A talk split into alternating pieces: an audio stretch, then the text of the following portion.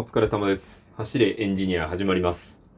ラジオトーカーたるものっていう意味じゃないんですけど、まあ、僕の自分の中で考えてる一つのこととして、あの、話題がないっていうのを話題にしたら、もうね、おしまいというか、もう、最後のネタを使うことになるんじゃないかなって思うんですけど、まあなんか今日話題がないことを話題にしちゃうんですけどね。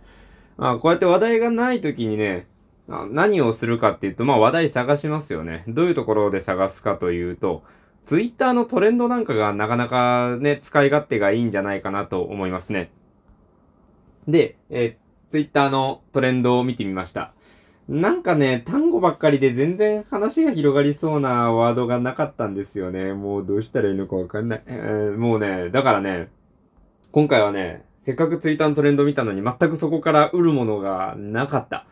なかったんですけど、ここでタダで引き下がるわけにはいかんなと思って、頑張って探したらね、あの、なんか、あれがありました。あの、寄生虫の、あの、アニサキスの話がね、あったんですよ。あの、生魚を食べると、その、アニサキスがいて、お腹痛くなるよっていう話が、あの、トレンドワードみたいなのにね、ちょっと上がってたんですよ。アニサキスって言うんですね。僕ね、あれね、結構しばらくね、アニキサスだと思ってたんですよ。アニキサスの方がかっこよくないですか？なんか、アレクサスみたいな感じで。うん、なんかわかんないけど、あの、うん、アニサキスってなんか、ね、まあ、確かに寄生虫の名前あんまりかっこよくなくていいかなとは思うんですけど、なんか、アニキサスの方が、なんか、ね、いいっすよね。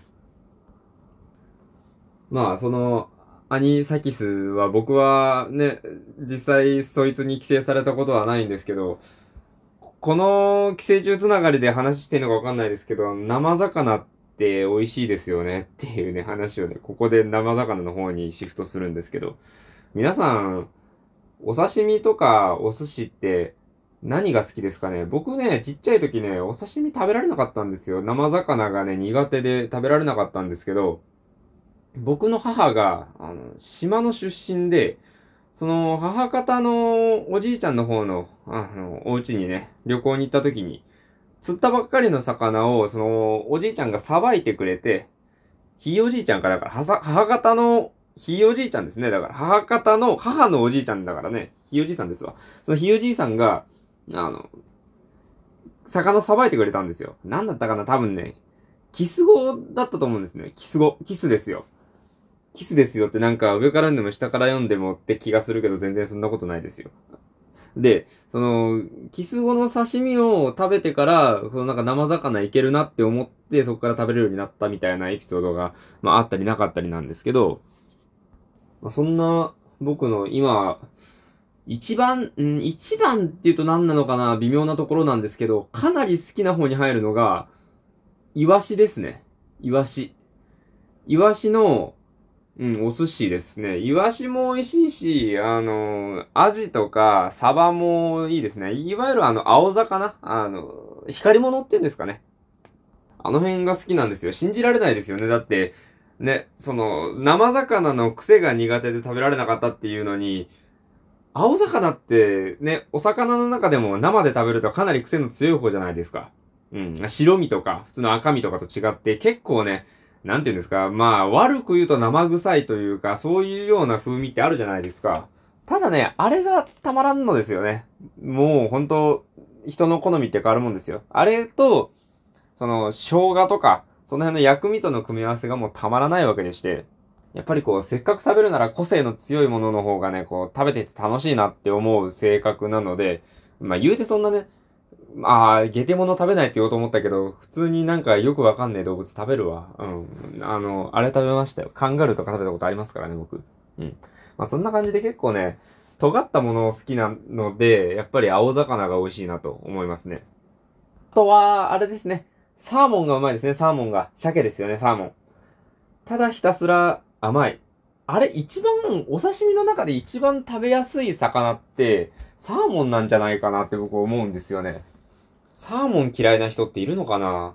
まあ、多分ね、僕の中では一番甘みが強いお寿司、刺身、生魚はサーモンだと思うので、まあね、なんか白身とかやったら嫌いな人はいないと思うんですよ。うん。白身とかも嫌いな人いないと思うんですけど、あ、まあサーモンって白身らしいですね。あのーあの色をしていて。うん。まあ、サーモンだって癖ないですもんね。で、わかりやすいじゃないですか。こう、甘みが強くて。同じことを2回言っちゃったけど。まあ、あとあれですね。外れが少ないですよね、サーモンはね。うん。あ、すっごい、お寿司食べたくなってきた。いや、お寿司、いいですよね。お寿司はね、楽しいですよ。回転寿司。あの、今やってるアニメの、呪術回戦っていうアニメで、なんか、寿司に行くっていうシーンがあって、まあ、い、寿司に行ったシーンはないんですけど、行こうっていうシーンがあって、そこでね、主人公が言ってたセリフが、あの、寿司は食事だけど、回転寿司はレジャーなんだって言ってて、ああ、確かになと思って、やっぱ回転寿司って楽しいですよね。僕、友達と寿司屋、あの、回らない寿司は行ったことないんですけど、回る寿司は何回か、まあ、結構行くことがあって、やっぱね、寿司回ってるだけで楽しいですよね。あの、次何が来るかなみたいな。僕は、その回転寿司であんまり鮮度とか気にしないタイプで、こう、視界に入ってきた、あのレーンを流れてきたやつをそのまま取るっていうことに、こう楽しさを見出している。まさにそのレジャーだと思っている人の一人だったわけですよ、僕も。なんでね、これすごい共感したんですね、その、回転寿司はレジャーだっていうセリフに。うん。